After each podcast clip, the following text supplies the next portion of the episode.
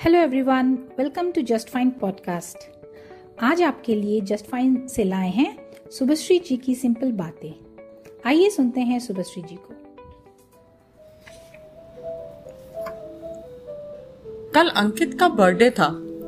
वह कई दिनों से बर्थडे का इंतज़ार कर रहा था। मुझसे उसने गिफ्ट में खिलौने वाली हॉट व्हील्स गाड़ियों का सेट मांगा था। लेकिन जब मैं शाम को उसके घर गई तो वहाँ का माहौल कुछ बुझा बुझा सा था।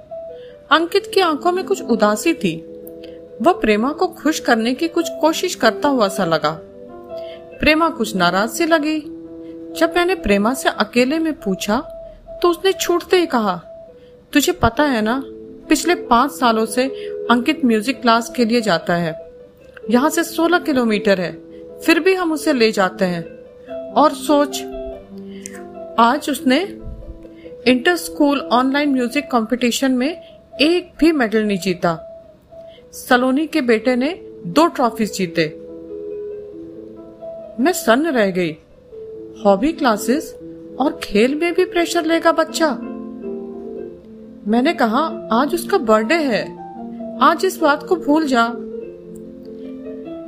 आज मेरा आप लोगों से कहना है, पेरेंट्स अक्सर ये सोचते हैं कि बच्चा एक ऐसी मिट्टी का खिलौना है जिसे आप अपनी मर्ज़ी के अनुसार कुछ भी बना सकते हैं। यह एक लिमिट तक सच भी है।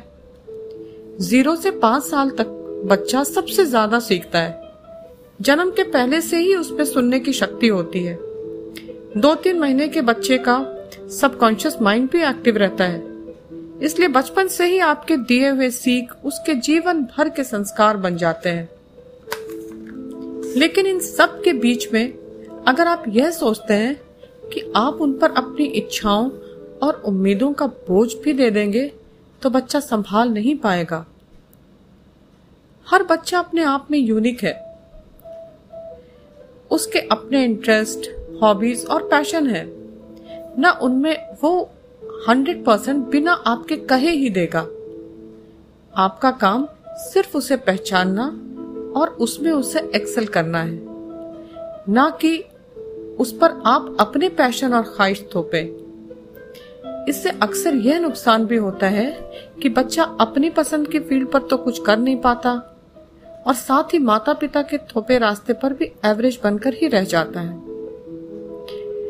कुछ पेरेंट्स बच्चों को अपना मेडल या ट्रॉफी की तरह सोसाइटी में पेश करते हैं। बच्चे का परफॉर्मेंस ही माता पिता के प्यार का स्केल हो जाता है।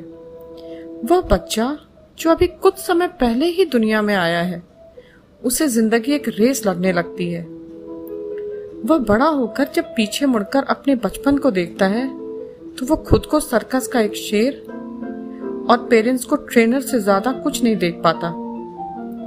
इसलिए प्लीज़, आप अपने बच्चे को इंसान समझें। उसके हर फेलियर पर ही सबसे ज़्यादा उसको आपके प्यार की ज़रूरत होती है।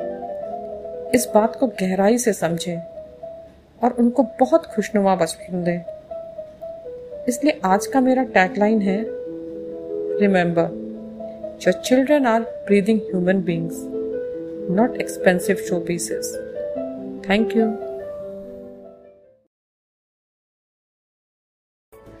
thank you Subhashree ji आपने बहुत ही इम्पोर्टेंट बात कही है, जो कि हर एक पेरेंट्स के लिए बहुत ज़रूरी है।